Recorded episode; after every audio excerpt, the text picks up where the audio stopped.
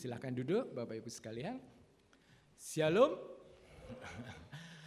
Oke, Bapak Ibu sekalian, pada pagi hari ini kita akan membahas suatu topik yang sering kali menjadi beban dalam kehidupan kita ya. Saya yakin bahwa Bapak Ibu tidak berani mengatakan keluarga Bapak Ibu adalah keluarga teladan. Siapa coba yang berani mengatakan keluarga saya adalah keluarga teladan? Mana sertifikatnya? Mana pialanya? Tapi pagi hari ini jangan takut ya. Jadi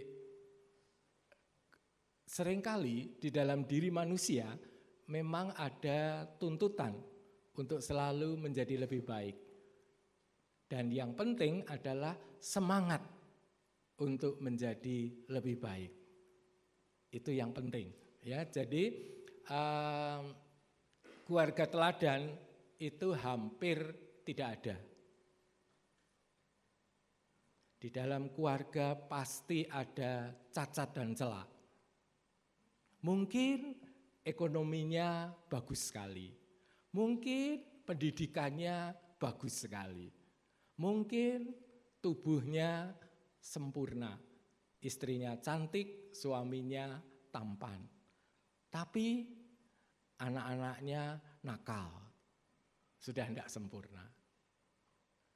Mungkin anaknya pendidikannya tinggi, tapi bapak ibunya suka bertengkar.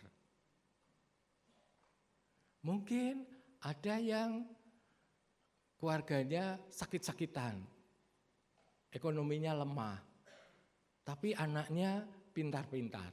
Jadi keluarga itu banyak sekali aspeknya.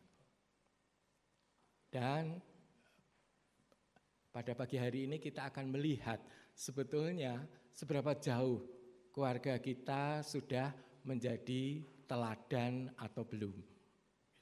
Yang jelas Tuhan mengasihi keluarga kita. Buktinya apa? Tiap tahun muda-mudi berlomba-lomba untuk menikah. ya, pasti yang masih muda mendambakan suatu saat akan menikah. Suatu saat akan membentuk keluarga. Jadi keluarga itu pasti akan tetap ada sepanjang segala masa. Dan keluarga-keluarga pasti juga akan mengalami persoalan. Bahkan saya yakin pasti ada suami dan istri yang sakit hati. Atau istilah kitab sucinya kepahitan begitu ya. Sehingga hubungan menjadi kurang harmonis. Saya sering menyaksikan suami dan istri itu berlomba-lomba untuk saling menjelekkan.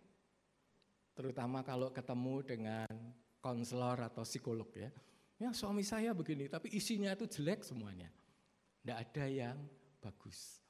Nah maka pada pagi hari ini kita akan mempelajarinya ya. Seberapa jauh keluarga kita ini uh, sudah menjadi teladan dan kita hanya akan melihat dua hal yang penting ya yaitu mengenai hormat dan uh, apa kasih ya, karena itu adalah dua fondasi yang penting begitu. Nah ini sedikit mengenai saya. Saya bernama Stefanus Suyanto Sanjaya. Saat ini saya menjadi dekan Fakultas Psikologi Universitas Kristen Krida Wacana ya. Saya lulusan S3 dari Fakultas Psikologi Universitas Gajah Mada dan sehari-hari menjadi konselor di apa Gereja Nafiri di Jakarta ya dan apa tugas saya adalah biasanya menjadi tester psikologi maupun orang-orang yang uh, akan konsultasi dia akan datang kepada saya ya. Dan kita akan membahas mengenai apa toh sebetulnya tujuan keluarga itu ya. Kemudian uh, artinya keluarga teladan itu apa? Lalu yang ketiga adalah kita harus memilih. Ada dua lingkaran yang akan menuju kepada keluarga teladan atau menjadi keluarga berantakan atau broken home. Ya. Lalu bagaimana membangun lingkaran yang akan mengarah pada keluarga yang teladan. Lalu kita akan tutup gitu ya.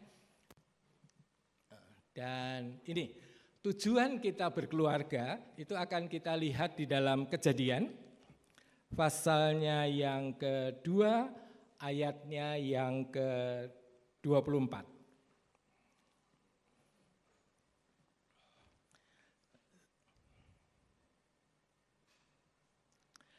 Kejadian pasal 2 ayat 24 Beginilah firman Tuhan. Sebab itu seorang laki-laki akan meninggalkan ayahnya dan ibunya dan bersatu dengan istrinya sehingga keduanya menjadi satu daging. Nah, ini satu yang penting ya. Jadi ada kesatuan antara suami dengan istri. Nah, kita akan memperjelas sebetulnya kesatuan tidak hanya uh, suami istri berhubungan badan lalu menjadi satu, tidak hanya seperti itu ya. Tetapi ada satu yang lebih uh, lagi yaitu yang kita namakan satu hati, satu pikiran. Itu akan ada di dalam Filipi pasal 2 ayat 2 ya. Karena itu sempurnakanlah sukacitaku dengan ini. Hendaklah kamu sehati sepikir dalam satu kasih, satu jiwa dan satu tujuan. Jadi Bapak Ibu, kalau suami istri itu bisa sehati sepikir, satu kasih, satu jiwa, satu tujuan, itu sudah menjadi teladan. Sehati dalam mendidik anak. Kalau misalnya diterapkan disiplin, ibu disiplin, bapak juga disiplin. Seringkali ada salah satu yang ingkar janji. Saya termasuk yang sering ingkar janji. Jadi apa? Saya kadang-kadang kasihan ya eh, dengan anak saya begitu. Makanya saya sering dimarahi oleh istri saya bahwa sayanya katanya saya ini terlalu longgar gitu. Ya. Jadi kurang apa? Istilahnya kurang kejam terhadap anak begitu. Jadi dia sering katakan kamu sih kurang kejam, kurang tegas gitu ya. Eh, jadi kalau istri saya mengatakan tidak, ya tidak. Kalau saya bisa orang Jawa mengatakan esok dele sore tempe ya. Pagi itu masih kedelai, tapi sore itu sudah menjadi tempe ya. Karena kadang-kadang uh, saya tidak tega begitu ya. Apalagi kalau soal keuangan. Karena ya wong kami diberkati kok, ngapain apa memberi kepada anak itu sedikit-sedikit gitu ya. Tapi kadang-kadang anak itu juga nakal gitu. Dia tahu kalau kami berdua sering kali yang satu sangat tegas, yang satu sangat longgar. Maka dia manfaatkan. Nah, kalau kalau anak saya sudah mulai memanfaatkan itu baru saya mengatakan, eh kamu tidak boleh gitu ya. Jadi supaya kami tetap satu hati, satu kasih, satu tujuan ya. Jadi kalau Bapak Ibu sudah bisa mendidik anak dengan satu hati, satu pikiran, satu kasih, satu jiwa, satu tujuan, itu sudah bagus. Kadang-kadang ada enggak yang ngerasani atau membicarakan Bapak Ibu? Ya itu mamahnya itu galak kayak singa, tapi papahnya itu loh, wah lembut sekali seperti sutra tapi atau sebaliknya ya, oh bapaknya itu galak sekali, kayak macan. Ibunya itu kayak domba. Nah kalau seperti itu, nanti pulang dari sini bertobat ya, berubah gitu ya. Satu hati, satu pikiran gitu. Kemudian kita apa tahu artinya keluarga yang menjadi teladan. Nah, kita akan lihat keluarga menjadi teladan itu artinya perilaku suami dan istri serta anak-anak yang patut untuk ditiru atau baik untuk dicontoh. Pasti ada yang baik, pasti ada yang perlu untuk dicontoh. Misalnya, ada itu kalau saya sering makan bersama dengan keluarga-keluarga di Jakarta ya, itu mesra sekali gitu ya. Kalau makan begitu, suaminya pasti mencendokkan sayur atau nasi ke piring istrinya gitu. Bahkan kadang-kadang suap-suapan gitu ya. Waduh, mesra sekali. Kalau saya, oh enggak pernah kayak gitu ya. Jadi saya kalau lihat gitu itu, ini itu sedang show atau sungguhan ya. Jadi dicendokkan gini. Terus saya kadang-kadang habis pulang ya, saya katakan, eh saya tidak pernah ya ngambilkan kamu ya, bahkan saya makan sendiri saya habiskan gitu ya. Tapi ini keluarga ini mencendokkan, lalu kelihatan mesra begitu. Ya, jadi itu suatu contoh bahwa suaminya peduli dengan istrinya. Ya.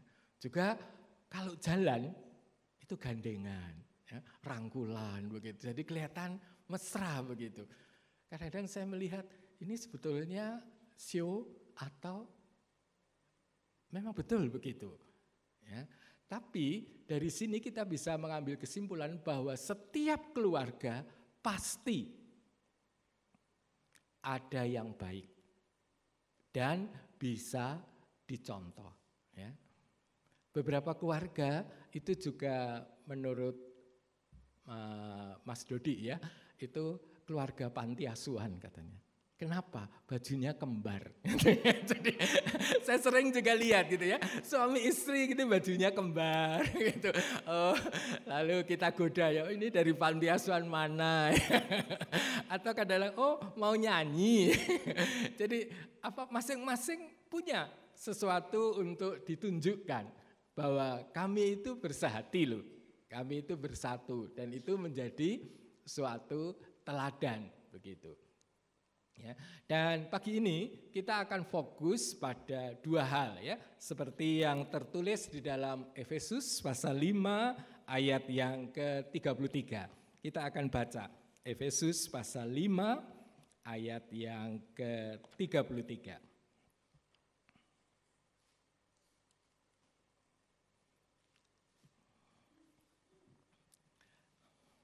Akan saya bacakan ya.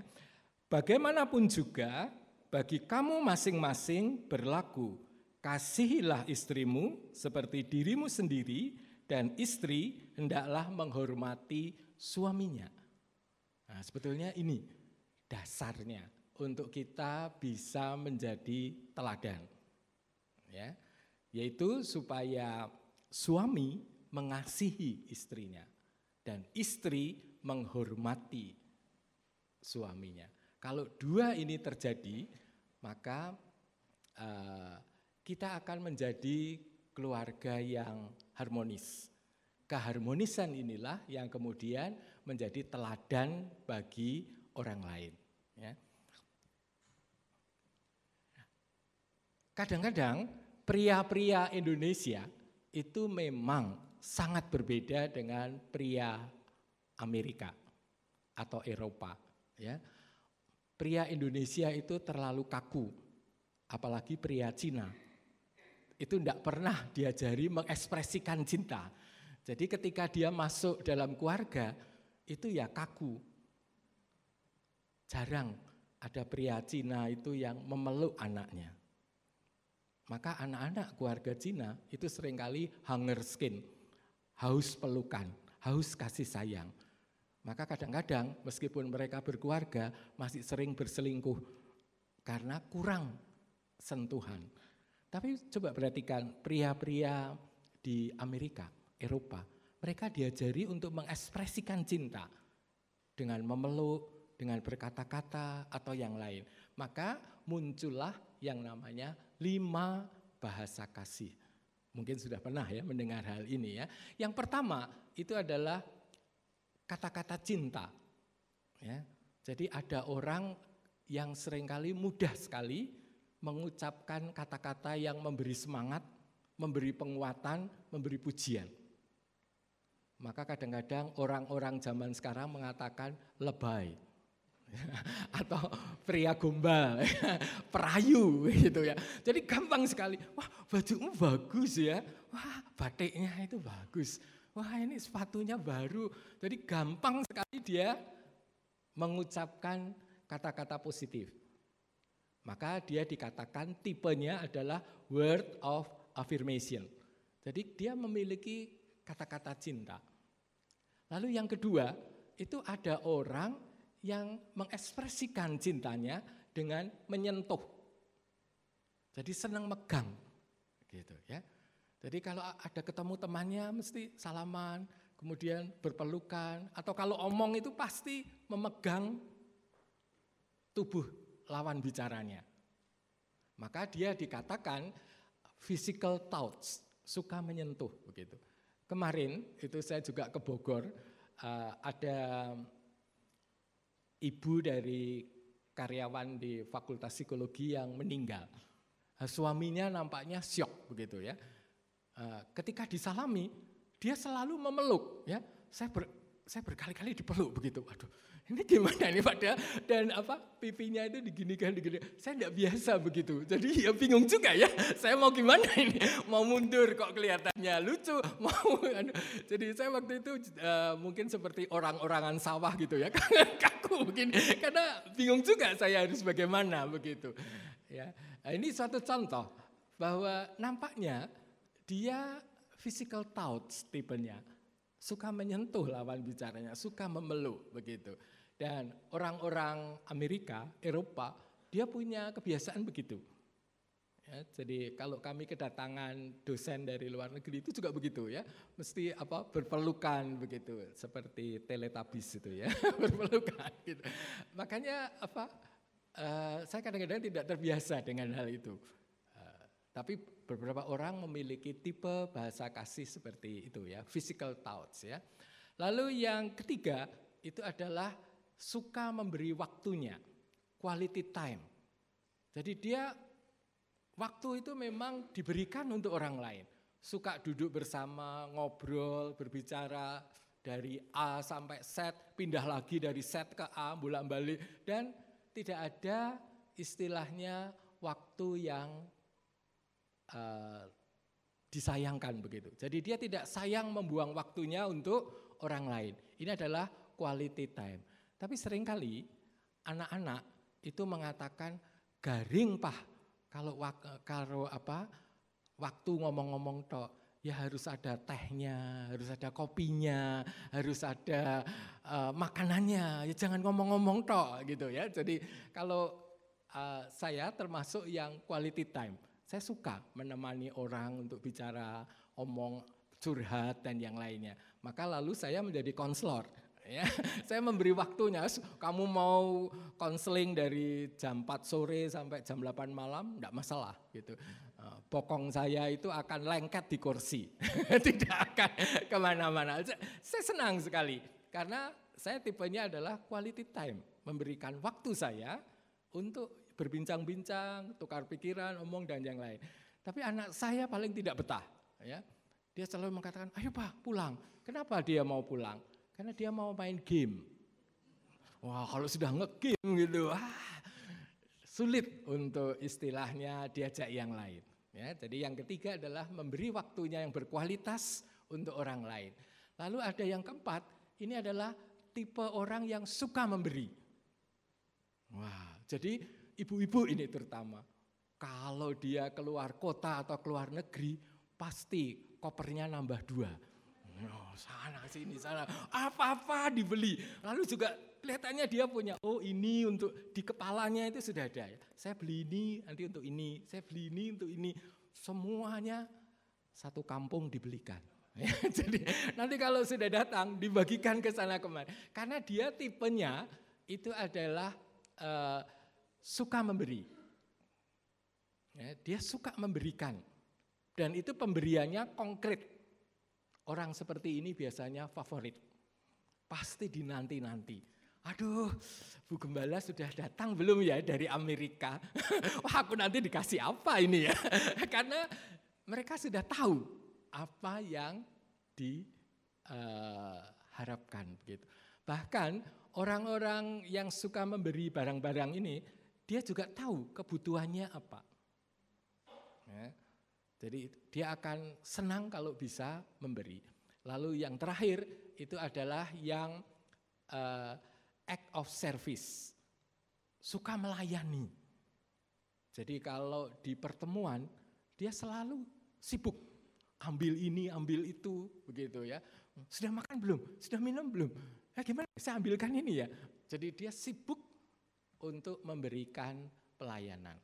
Nah, maka ini adalah lima cara untuk mencintai. Mungkin bagi Bapak Ibu yang istilahnya sulit, saya harus berbuat apa? Coba dikenali pasangannya, itu suka apa? Kadang-kadang ada orang yang suka diberi, maka dia akan di, diberi barang-barang ya. Maka ketika dia hanya diberi quality time, dia pasti akan protes. Karena dia perlu sesuatu yang konkret. Orang-orang tertentu kadang-kadang perlu disentuh. Karena dia merasakan kenyamanan. Jadi biarlah kita mulai belajar untuk mengekspresikan cinta kita melalui lima bahasa kasih ini.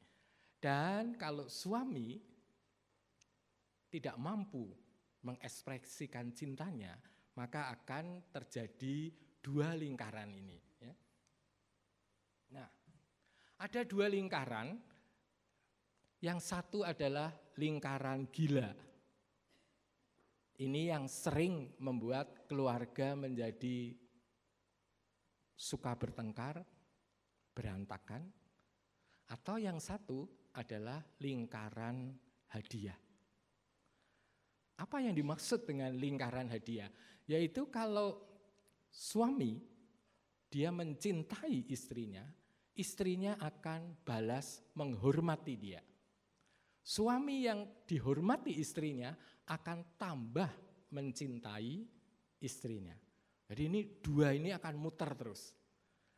Pria kalau bisa memberi cinta akan dihormati oleh istrinya. Penghormatan yang diterima akan membuat dia tambah cinta. Lingkaran ini akan semakin lama semakin kuat. Inilah yang dinamakan rewarded circle lingkaran hadiah. Tapi satunya ini adalah lingkaran gila. Suami kalau tidak mampu mencintai istrinya, istri yang tidak dicintai ini juga tidak akan menghormati suaminya. Maka kalau bertengkar, dia akan menghina. Suami yang dihina itu akan semakin membenci istrinya. Istri yang dibenci akan semakin menghina suaminya. Jadi ini muter terus. Itulah yang sering kali membuat keluarga akhirnya pisah ranjang, tidak cerai tapi berpisah. Atau bahkan kadang-kadang diakhiri dengan perceraian. Nah, kalau film yang diputar itu judulnya perceraian, maka lalu tidak menjadi teladan. Tetapi ketika film yang Bapak Ibu putar itu judulnya keluarga harmonis, itulah yang menjadi teladan. Maka inilah yang penting. Sudahkah para suami itu mencintai istrinya? Karena kalau istri itu dicintai, dia akan memberikan penghormatan, respect. Sebaliknya, kalau istri itu merasa tidak dicintai, dia akan menghina suaminya. Suami yang terhina akan semakin membenci istrinya. Nah, inilah topik utama yang akan kita bahas dan Bapak Ibu sekalian yang istilahnya sedang mengalami lingkaran gila untuk segera mencari bantuan. Karena kalau biasanya yang datang ke psikolog atau konselor atau ke Pak Pendeta itu sudah terlambat. Lingkaran gilanya itu sudah betul-betul ruwet gitu ya. Orang Jawa mengatakan benang ruwet campur ter.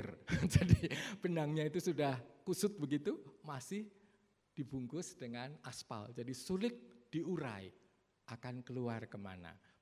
Akibatnya keluarga yang seperti ini tiap hari akan menunjukkan sinetron tiada hari tanpa pertengkaran. Tiada hari tanpa caci maki. Ayo marah-marahan. Kemudian tidak menjadi teladan. Anak-anak lalu menjadi tidak suka, tidak kerasan di rumah dan dia selalu ingin pergi keluar begitu. Nah, inilah dua lingkaran ya. Dua lingkaran yang perlu diperhatikan. Ini tadi penjelasannya, ini lingkaran hadiah, kemudian ada lingkaran gila dan bagaimana caranya supaya kita ini bisa memperkuat lingkaran hadiah dalam keluarga kita. Ya, um, supaya Bapak Ibu menjadi lebih segar, kita akan menggunakan asosiasi bebas. Ya, jadi ikuti nanti gerakan saya. Ya, saya akan memberi contoh dulu ya. Pertama ada tangan. Di atas tangan ada piala. Di atas piala ada Dewi Asmara. Tangan kirinya pegang telinga, tangan kanannya pegang handphone. Saya tanya sekarang, pertama ada apa? Tangan. Di atas tangan ada piala. Di atas piala ada siapa? Dewi Asmara. Apa yang dilakukan Dewi Asmara? Tangan kiri pegang telinga, tangan kanan. Ah, sekarang omong dengan sebelahnya sampai hafal ya. Saya beri waktu satu menit ya. Coba pertama dapa, kedua dapa gitu ya.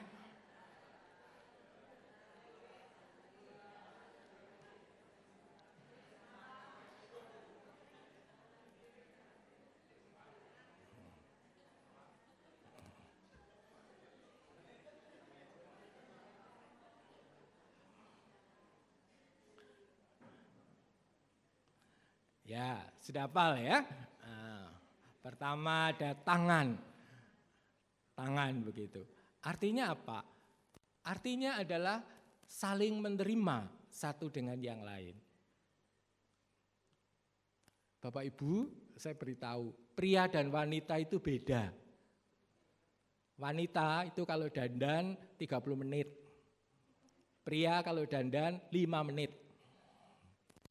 Cepet, gitu ya.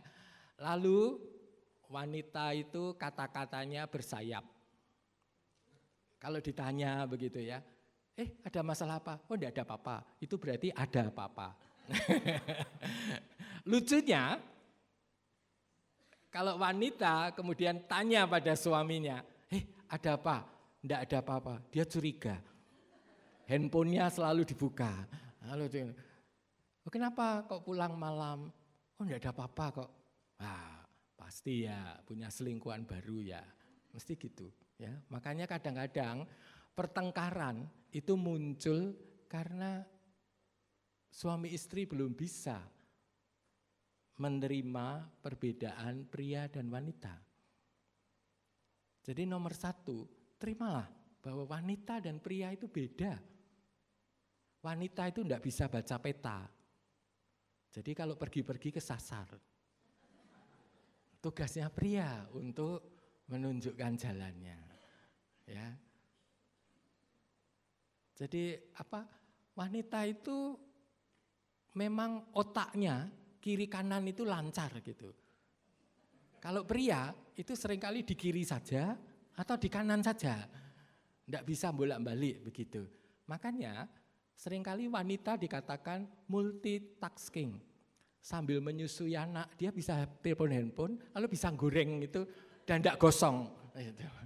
Jadi itu dalam satu waktu bisa melakukan banyak hal. Itulah wanita. Tapi kalau pria, satu ya satu. Apalagi kalau suami-suami habis kerja pulang begitu ya, dia senang kalau duduk diam saja nonton TV sampai larut malam. Tapi istrinya itu biasanya blingsatan, tahu blingsatan ya, gelisah gitu ya. Dia sudah pakai baju seksi keluar gitu, tapi suaminya diam saja. Hmm, MU lawan Barcelona, dia nonton gitu. Terus kalau ditanya cuma, hmm, mau kopi? Ya. Mau apa? Kue? Ya. Jawabannya cuma ya, tidak, ya, tidak. Itu pun wajahnya tetap tertuju kepada televisi. Ya, sehingga istrinya jadi jengkel. Nah ini beda. Wanita itu lebih senang kalau ngomong. Karena apa? Jatah pulsanya wanita itu adalah 44 ribu. Jadi kalau itu belum habis dalam satu hari, wah, tidak bisa tidur dia. Ngejak ngomong terus gitu. Sementara pria itu hanya 400. Kalau dia sudah ngomong 400 kata, sudah cukup. Gitu. Ya, jadi ada perbedaan antara pria dan wanita yang perlu diterima. Oh, memang seperti ini. Oh, memang seperti ini. Nah, kalau kita bisa menerimanya, maka kita akan uh, bisa menjadi lingkaran hadiah tadi. Lalu yang kedua, di atasnya ada piala. Ya, di atasnya ada piala, artinya apa? Saling menghargai. Ini penting sekali. Ya, jadi kadang-kadang kalau suami tidak dihargai, tidak ada respect dari istrinya, dia akan membencinya. Ya, dianggap menentang. Dan begitu pria tahu bahwa suaminya ini, uh, istrinya ini mulai menentang, maka dia juga akan membencinya. Lalu terjadilah lingkaran gila tadi. Apa sebetulnya cara kita untuk menghargai? Yaitu dengan mendengarkan apa yang dikatakan oleh orang lain. Seperti saat ini, Bapak Ibu kan semua tertuju kepada saya. Saya merasa dihargai, didengarkan, dihormati. Ya, jadi cara yang paling gampang untuk menghargai orang lain adalah mendengarkan ucapannya. Tapi tolong kalau mendengarkan ya ada kontak mata. Ya, jangan sering kali istri-istri marah itu karena matanya suami ke televisi dan dia mendengarkan dengan telinganya. Ya, ya, tapi matanya ke sana. Akibatnya pasangan kita merasa tidak dihargai. Ya. Lalu yang ketiga, Dewi Asmara terapkanlah lima bahasa kasih itu. Ya, lima bahasa kasih itu diterapkan dalam kehidupan kita sehari-hari. Bisa dengan memberikan kata pujian, menyentuhnya, memberikan waktu yang berkualitas, memberikan hadiah barang-barang, dan melayani. Ya. Kan ada hari ibu ya. Kapan itu hari ibu? Nah, biasanya di hari ibu, ibu-ibu tidak boleh memasak. Yang memasak adalah suaminya. Ibu-ibu tidak boleh mencuci pakaian. Yang mencuci pakaian adalah suaminya. Ya. Ibu-ibu tidak boleh berbelanja. Yang berbelanja siapa? Suaminya. Tapi juga siap-siap. 22 Desember menjadi hari yang berantakan. Eh, karena semuanya tidak beres ya. Karena apa? Eh, suami-suami tidak biasa, tidak biasa memasak, maka kalau tujuannya ingin membuat capcay, maka mungkin yang muncul adalah jangan asem. Ya. Jadi apa uh, makanannya menjadi tidak enak. Tapi itu semua harusnya tetap dihargai, ya, tetap dihargai sebagai upaya bahwa suami ingin mengekspresikan bahasa kasihnya. Lalu yang keempat tadi sudah saya jelaskan ya, memegang telinga. Artinya jadilah pendengar yang baik. Ini tertulis di dalam Yakobus um, pasalnya yang um, pertama Yakobus pasal 1 ayat yang ke-19 ya bahwa saudara-saudara yang kukasihi ingatlah hal ini setiap orang adalah cepat untuk mendengar tetapi lambat untuk berkata-kata dan juga lambat untuk marah. Seringkali marah itu muncul karena kita gagal paham. Kita salah paham. Dan kenapa salah paham? Karena lambat mendengar. Maka perlu keterampilan untuk mendengarkan dengan baik. Ya, perlu itu dilatih, mendengarkan.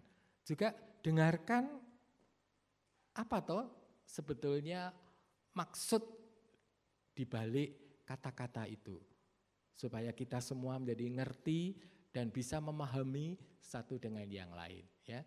Lalu tadi tangan kanannya memegang handphone. Artinya apa? Jadilah pembicara yang baik. Usahakan kalau menyampaikan hal itu menggunakan kalimat positif. Hindarilah menggunakan kata-kata kamu sih bodoh, kamu sih otaknya didengkul, Kamu sih diajari kok enggak bisa-bisa dasar. Terutama anak-anak muda ya. Di sini ada anak-anak muda kan. Nah, anak-anak muda itu menurut saya juga menjengkelkan. Kalau orang tuanya enggak bisa mengoperasikan handphone, wah itu seolah-olah marahnya itu sundul langit gitu. Gitu aja enggak bisa. Lalu dengan ekspresi kasar, gini loh, gini loh, gini loh. Gini.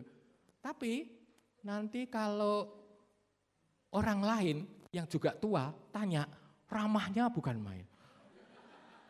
Maka saya sering kali daripada tanya kepada anak saya, saya tanya kepada anak lain.